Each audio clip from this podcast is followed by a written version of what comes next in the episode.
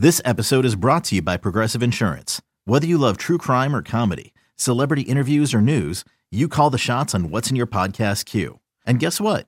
Now you can call them on your auto insurance too with the Name Your Price tool from Progressive. It works just the way it sounds. You tell Progressive how much you want to pay for car insurance, and they'll show you coverage options that fit your budget. Get your quote today at progressive.com to join the over 28 million drivers who trust Progressive. Progressive Casualty Insurance Company and Affiliates. Price and coverage match limited by state law. Good afternoon, ladies and gentlemen, and welcome to the New York Yankees official podcast. The two that I've probably taken the most from are Joe Torre and Phil Garner.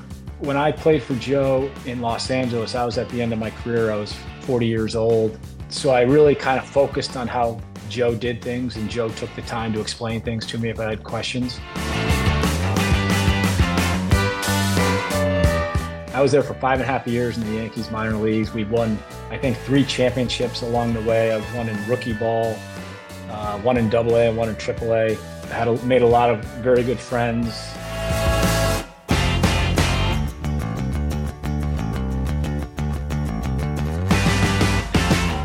I think as a player, you look at the bench coaches, maybe a go-between. If there's an, a concern on a player's part, or even an issue, the bench coach can be a sounding board or a conduit for the player to the manager, and also can be a conduit from the manager to the to the players as well. So it, it does go in both directions.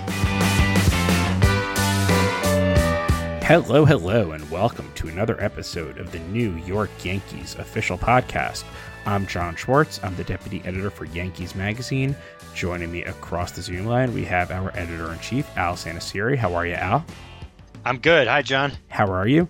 We have a pretty cool episode today. We have an interview that our coworker Nate, who's not with us today because he's on assignment somewhere else right now, but he did with new Yankees bench coach Brad Ausmus. Yeah, it's a it's a great interview. I'm really excited about this hire. I think that you know Brad Ausmus has had a really great career in baseball.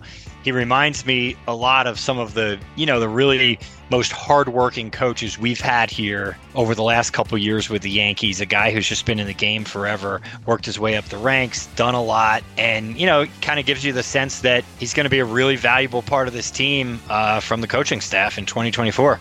So that's a fun conversation. Then Al, in our second uh, segment today, why don't we just discuss a little bit about what we see moving forward? Obviously, you know, a lot of things still in flux right now, but it, it is still a decent time to be starting to maybe uh, you know read some tea leaves. So stick with us. Joining us today over Zoom is the newest member of the Yankees coaching staff, bench coach Brad Ausmus. Brad, thanks for joining us today. Uh, glad to be here, Nate. Maybe just kind of uh, you know set the the scene a little bit for us today in the present day. Where where are you calling from? Where is home for you? And and what's a typical you know December afternoon day look like for you, Brad? Uh, I am actually in the San Diego area in Southern California. I, I've kind of been in the San Diego area since I played with the Padres back in the mid 90s. So I put roots down here, raised two daughters here. Uh, they are now out of the house, however. Um, but we just never left Southern California. So uh, that's where we are. And a typical December afternoon isn't overly exciting, to be honest with you. There's not a lot going on. well, that sounds like a, an awfully nice place to be. Where we got some, it's about 40 degrees and gray and rainy here in the New York area. So I'm sure it's a little better over there. It is a little. We got some sun, and it's uh, it's a little cool by San Diego standards. It's you know right around 60, low 60s, but uh, it's certainly not quite as cold as it is in the city. very nice, very nice. So 1987, the June amateur draft. You're drafted by the New York Yankees in the 48th round. What do you remember from that day? The draft environment has changed now uh, these days. A lot of players are very aware that they're going to get drafted. I was not very aware. I was aware that the draft was going on. And the 48th round, which they don't even have that many rounds anymore, but the 48th round didn't take place until the third day of the draft. So I actually hadn't thought twice about it in probably 48 hours. And I was at a friend's house hanging out like teenagers do and my mother called the house and told me that the Yankees had called. So it was it kind of shocked me. I was very surprised. Um, I was what they call a draft and follow. So the the they drafted me. And back then, they had until the following draft or until I stepped foot on my college campus to begin classes. They hadn't until then to sign me. So I was what they call a draft and follow. They drafted me in June. They were going to watch me play summer ball and then make a decision on what, if any, type of offer to make me before I left for college. Were the Yankees on your radar? Had had you been talking to a scout from the team, or was it just completely a shock? No, it wasn't a shock. I had actually been to Yankee Stadium for a pre-draft workout. So Brian Sabean was the, the, the scouting director. I remember talking to him down in the Yankee dugout. So no, it, they were definitely on the radar. But like I said, it was the third day of the draft, and I had kind of stopped thinking about it. so they draft you, and like you said, uh, draft and follow. And you were at uh, Dartmouth, right? Well, I was I was a senior in high school when I was drafted, so I was uh, in Connecticut in high school, and then when they drafted me in June, they had until I started classes at Dartmouth, which was third week of September, to sign me. So, mm-hmm. like I said, they followed me all summer and then made an offer before I left for, for college. I see. So you get into the minor leagues there with the Yankees in the, the late 80s, early 90s, a time in Yankees history when the major league on-field product was was not so great, but uh, there were some very good years coming in the near future. Uh, what kind of stands out to you from your time in the minor leagues with the organization? Did you cross paths with with any of the guys that that became part of the dynasty a few years later? Like, could you start to see the seeds of, of something special starting to take shape at that point? Um, I, you know, I think I was probably a little naive to understanding what was taking shape, but I certainly did cross paths with a lot of the people that became mainstays uh, in the Yankee pinstripes over their successful seasons. Um, I enjoyed my time with the. I was there for five and a half years in the Yankees minor leagues. We won, I think, three championships along the way. I won in rookie ball, uh, one in Double A, and one in Triple A. Had a, made a lot of very good friends. Some of the guys that I played with that would go on to kind of help the Yankees. Bernie Williams was one that I played with. Obviously, Yankee fans know who Bernie is. Sure. Uh, he and I he and I played together in Columbus in 1992 actually that 1992 Columbus Clippers team had a lot of very good players. Bernie Williams was on there, Gerald Williams was on there, JT Snow, who ended up getting traded after the 92 season, was on there. Bob Wickman, who pitched for years, uh, Russ mm-hmm. Springer pitched for years. Hensley Meulens, I think, is uh, a name Yankee fans will will remember. Yeah. Um, some of the guys like uh, Rivera, Posada, Jeter, they were a year or a level or two behind me at the time. I was a little bit older than they were. Mm-hmm. But yeah, there was there was a uh, you know Buck Showalter was the manager one year. I think Stump Merrill the year before that. Uh, there was uh, a lot of names that a lot of people that Yankee fans would remember. Yeah, for sure. And so, I mean, did it come as a, a, a kind of shock to you when when you were taken in the expansion draft? Because uh, I guess you know five and a half years in the Yankee system, you get all the way up to AAA with Columbus. You, you're knocking on the door there. I, I guess at that point you're probably thinking, "Hey, I'm going to be in Yankee Stadium soon enough," and then next thing you know, it's uh, out to Colorado. To put it bluntly, I was shocked. I was at college. I, you know, when I was in the minors, I was alternating back and forth between playing in the spring and summer with the Yankees in the minor leagues, and then going to college classes in the fall and winter. Hmm. Um, so I was in college and actually watching the draft in my fraternity room, my fraternity bedroom, and uh, was completely shocked to hear my name. You know, all the, the people doing the broadcast kind of were saying, all right, after the first round, these these players were probably protected for the Yankees. And I had been one of those guys that they were assuming had been protected. So when I got taken in the third round, it it, it stunned me. Hmm. Um, and you know when you come up with a when you come up with a team through the system from rookie ball to AAA, you just kind of feel like you're going to be with that team. And this, of course, is pre cell phone, so uh, you know the Rockies. The Rockies call my parents at home. They get a hold of me at school, and you know, that becomes official. Wow, totally changed the trajectory of your whole career. Yeah, it certainly did. All right, so let's dive in a little bit to to your new job here. You back back with the Yankees after all these years later, um, and I'm sure. I mean, anytime anybody starts a new job, you kind of want to just you know dive right in and get going. But you know, here we are in early December. Everybody, you know, everybody's all over the place. I don't know how much there is you can do at this point. Uh, what is the, you know, what what can you do in, in these weeks uh, before we get down to Tampa? Well, I think you know the first the first thing that I've done uh, is kind of get onboarded with the the system that the Yankees have, um, just in terms of how to use their database system, their informational system. You know, I have to get my email address and all that. So that's been happening recently. In addition, uh, talking to Booney about kind of nailing down exactly what my role is, what areas I'm going to be covering in spring training during the course of the season, uh, and that's obviously an ongoing discussion that is really just beginning to take, take shape. Uh, what my roles will be, what my job will be, um, et cetera. So some things are apparent, other things are kind of still being decided. Um, but yeah, I've I've been relatively busy since since the contract has been agreed to, quite frankly. So I, I, know when you you first met with the reporters, you said that you know Booney a little bit from you know having been on in the opposite uh, dugout for many years. Is there anybody else in the in the organization that you know that you've worked with in the past or anything like that? I don't think so. I you know I know Mike Harkey a little bit as well, kind of similar to Booney, uh, mm-hmm. being in the opposite dugout and crossing paths and talking occasionally. And I know Luis Rojas a little bit as well, but that's probably it on the staff. Brian Cashman, I've known for years. He was with the Yankees when I was in the minor leagues. He he and I kind of started with the organization around the same time. I might have beat him by a year or two, but he was there shortly after. Well, those are all good guys to know. I guess. so, bench coach, it's a role that you you've held before uh, with Oakland. Uh, but you know, thinking back to your playing days, um, you know, what in your mind makes a good one? You know, what did you kind of look toward your bench coaches for when you were a player?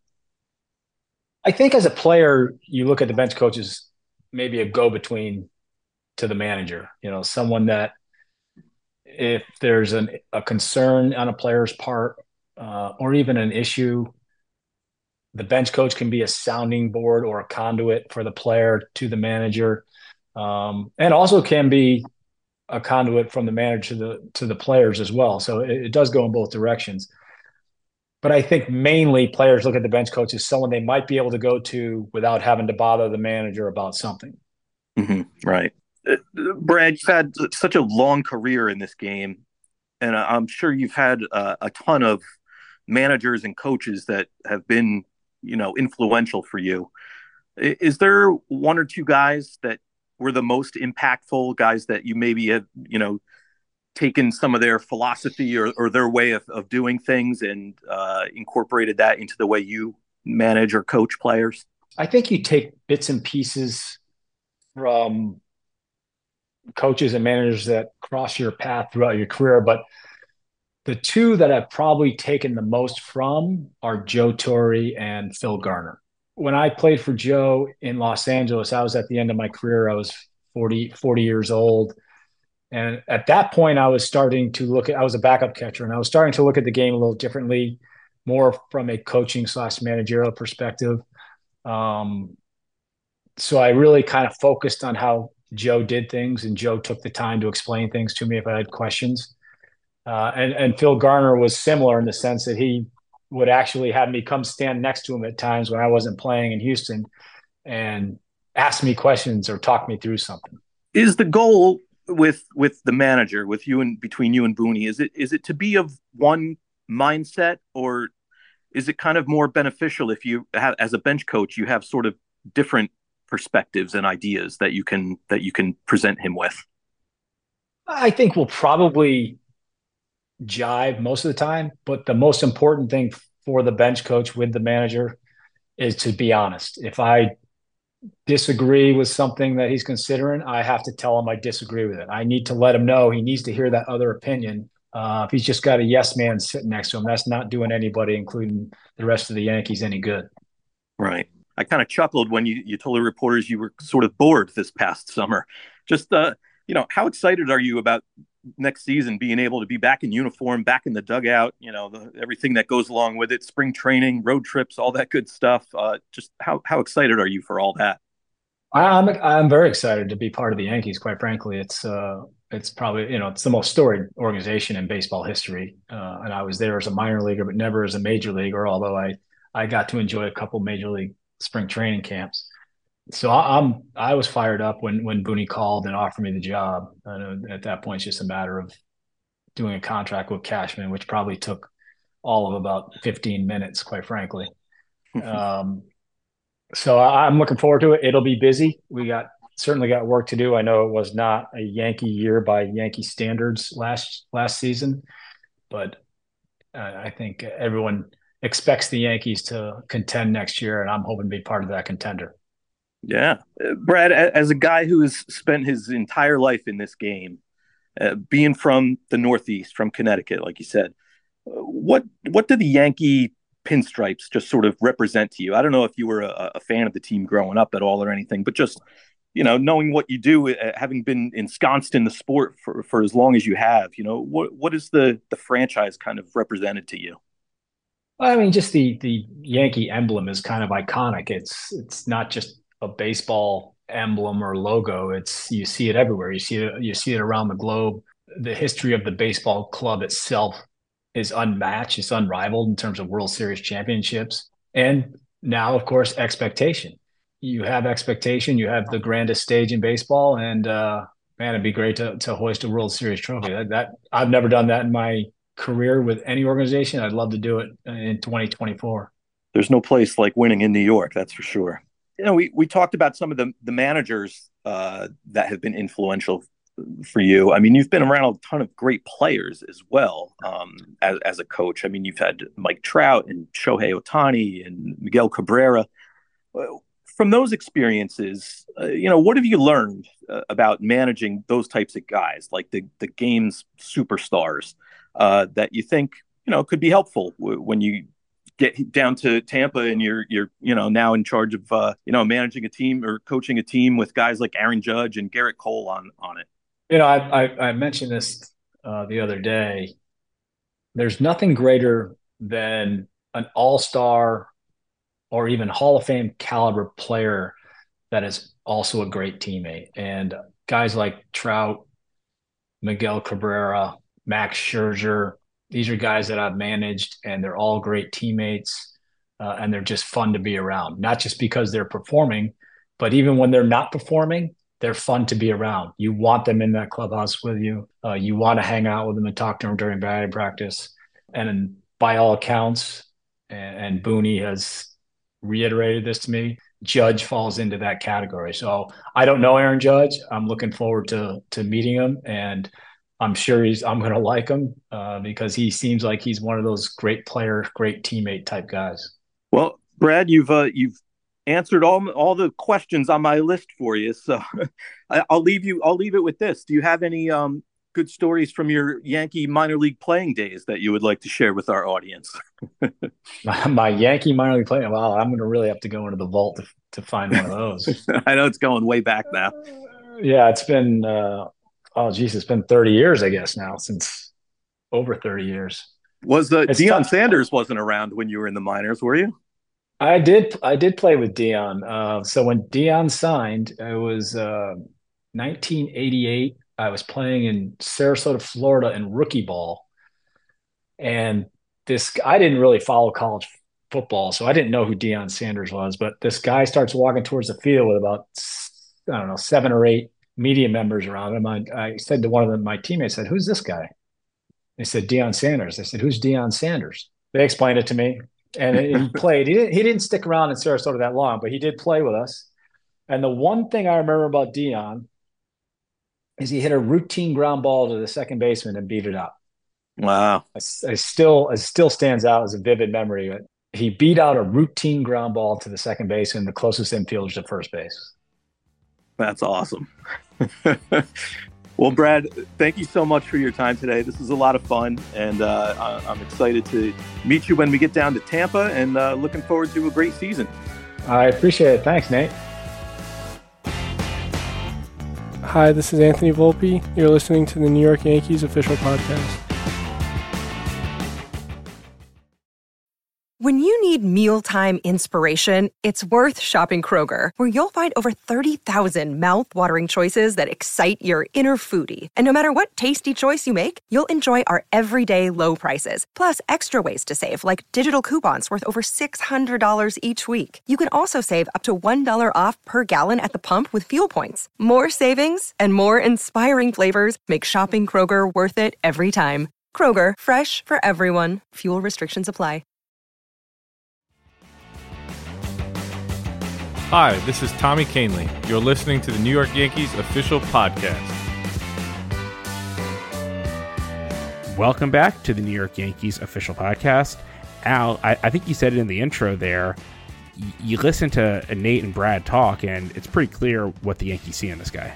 Yeah, he's a guy that, you know, his baseball acumen is high, his work ethic is strong. Everywhere he's been, he's kind of been praised for the type of work that he's done. You know, I like that he's a former catcher. He, he certainly knows you know the game not just from a hitting perspective but from working with so many pitchers and you know is you know really outward about how that benefits him and um you know it's a it's a just a logical guy to come in and replace a coach who you know in a lot of ways did a really great job here and and who I kind of see similarities in. Yeah, I, I, think you're exactly right. I mean, Carlos Mendoza, much like Rob Thomson before him, you know, these these aren't coaches that just are guys who are there to check some boxes and and they're interchangeable. It takes it's a real piece of personality and doggedness and motivation and, and all these things because the bench coach job it's amorphous in some ways you know what's a good bench coach it's i guess it's a bench coach on a team that wins World Series, but you know more more specifically, it's a guy who takes a lot of weight off the manager, who, who's able to handle the scheduling, who's able to handle the planning, who's able to be, as uh, Brad Ausmus said, you know, a guy who can handle some, you know, conversations with the players when the player maybe doesn't, you know, want to elevate it or escalate it to the level of the manager, all these things, you have to do so much. I mean, and we would laugh, we would tell stories at spring training about, you know, someone leaving spring training the night before. And as they were leaving, like Rob Thomson was showing up for work the next day because he was just always, always at GMS Field. Carlos Mendoza was the same way. And, you know, you, you listen to Nate and Brad Ausmus talk and, this is a guy who has a life in this game and who's who's understands this game, and I think he's going to be a real asset. I agree with you. And it's funny you brought up Rob Thomson. I was talking to a friend earlier and I, I, brought up the same comparison. A guy who worked his way up the ranks. Obviously, Brad had a career as a player, but not just in the majors, in the minors as well. And guys who, yeah, are not afraid to work, you know, maybe outwork everybody on the staff just because that's the type of responsibilities they're given, you know, not because other guys are not working as hard or don't want to work as hard, but their responsibilities are so uh, wide ranging, so far reaching, so diverse. And he's a guy who's, you know, who's succeeded in this role. He's done it before. And it's so hard to to think of how this could have gotten gone any better. I'll say that much from a hiring standpoint to this point. It's interesting too because if, if you look back, and obviously here we are it's the first full week of December. Most of the baseball world right now is focusing on the winter meetings. Of course, I'm sure since we're recording this now, by the time this runs, there will have been massive, massive uh, player movement and things like that that you're not getting from us in this episode. So we're, we are going back to last week, though. And one of the things that happened last week was Ausmus meeting with the media. And, and I, th- I think it's funny still because, God, I mean, we're like, you know, just around the corner now from 2024 and you hear whenever there's some a manager or a front office staff or anything like this, somehow we start fighting the wars of 2004 again, where it's like, well, is it analytics or is it scouting or is it this or is it this and is it this? And I, I find it. I just find it funny. I find it funny that everyone has to, you know, get to their, you know, corner in a sense and, and decide which side of this fight they're going to be on. I think Brad Ausmus is a guy who has experience as a player, has experience as, I mean, uh, uh, really smart guy, as we've seen over the years. Brad Ausmus understands the numbers. Brad Ausmus understands, you know, what it takes to be a successful major leaguer and what it takes to be a successful major league manager too, to some degree. So I don't know. I, I don't know. I, I, find it funny, I guess, just why that is always the conversation. Is this a scouting hire or an analytics hire, and what's the difference? Whatever. I mean, I don't know. I, I just feel like doesn't everyone understand that everything in baseball is all of the above at this point? Like that there is no one side or the other? Yeah, I mean, analytics are, are a part of the game. They're a part of the Yankees organization and operation. Starts with Brian Cashman, but it ends, you know, at home plate when the guy gets up to the to the plate, and everything in between that is Aaron Boone, now Brad Ausmus, other coaches, um, and there's a real, you know, great coaching staff that's in place. You know, Aaron Boone's won a lot of games in his tenure here, and he's had great coaches come through here that have worked for him. Look at the track record uh, of guys who are who are elsewhere and, and being and, and having success. Same thing with you know the the staff that Joe Girardi had here prior to to Aaron. This is just an extension of that or an addition to that where a great coach is here. He has a great you know strong grasp of analytics but he's also got a real feel for the game because he was a player. He was a player who struggled. He was a player who succeeded. He's an all of the above type of guy, if you will, and someone who I think uh, will do it all. And and when you say do it all for a bench coach, it's it's a lot. And look, I mean, Aaron Boone, Brad Ausmus, Luis Rojas Jr. I mean, you have a lot of guys with a lot of experience on this coaching staff right now. A lot of guys, you know, I mean, Luis Rojas Jr. He was a manager for only two years, but I, I mean, his, but he was a manager. His life story, though, I mean, is literally what he, he, I think he's been breathing baseball since, uh, you know, before the days he was born with a father like Felipe Alou. Um, yeah. Obviously, Brad Ausmus, long career in the game, been a manager, but it, it goes even a little bit further than that because I, I, one thing I loved hearing him talk about is, you know, and maybe it's just a smart guy who knows what to say to the Yankees, but who did he uh, most revere, most respect, most learn from as a manager? Well, how about a guy named Joe Torre? Oh yeah, that, that name goes pretty far in these parts. Um, you know, it's that, that's right. a good name to mention in, in, your interview, if you will. So I, I think it's a staff that has really been through a lot. I mean, I think you're going to find very few bullpen coaches who have been through more than Mike Harkey. You know, certainly it, it just there's a lot of talent all around Aaron Boone, and you know that trickles down. You know that has an impact on the players on that roster. I agree, and I think another thing that's important, you know, when you talk about kind of the effect that a bench coach has on a roster. I, first of all, let me backtrack a second. Anybody who models themselves or learns from Joe Torre is somebody I'm a fan of. Uh, he's still the most you know influential manager I've ever worked with from a publications department standpoint which um, you know there's interactions with managers you know that we have in terms of interviewing them being around them hearing them talk about the game and and really hearing the way that they manage people um, and no one I thought did that better than Joe Torre of any any coach or manager I've been around um, or or even been a fan of. So I think it's it's really smart that he kind of recognize those things in Joe. And and another person who's also said that is Aaron Boone, who although didn't you know he didn't play for Joe for a long time, he definitely talks about the things that he picked up that were significant. So that's awesome. I also think that you know, when you look back at a guy like Carlos Mendoza, who was here, left to become a manager, um, obviously with a with a Major League Baseball team, you know, he wasn't somebody who is being replaced because he wasn't doing a good job or because he was fired or something like that. Or wasn't absolutely beloved in the organization. Or or wasn't absolutely beloved in the organization. I think it's crucial that the team brought in someone who is kind of equal to him in terms of experience, in terms in, in terms of acumen, in terms of relating with players and being uh, all of those things, and the scheduling and the organizational responsibilities, and et cetera, et cetera. You know, not that it's it it would have been okay, like if the predecessor was doing a horrible job and and he was replaced by another guy who was going to do a horrible job. But in this case, there was a big reliance on Carlos Mendoza and those responsibilities and that just kind of if you will star power of a bench coach and all the things that he do- did needed to be replaced by somebody who could kind of step into those shoes and fill those shoes and it it sure as heck seems like we got the guy that can do that. It seems like it. Sure. I mean, who who who knows? You know, at the end of the day, uh, yeah, yeah. as long as the trains run on time during spring training, I guess that means that a bench coach is doing the job. So I think everyone has every reason to expect that.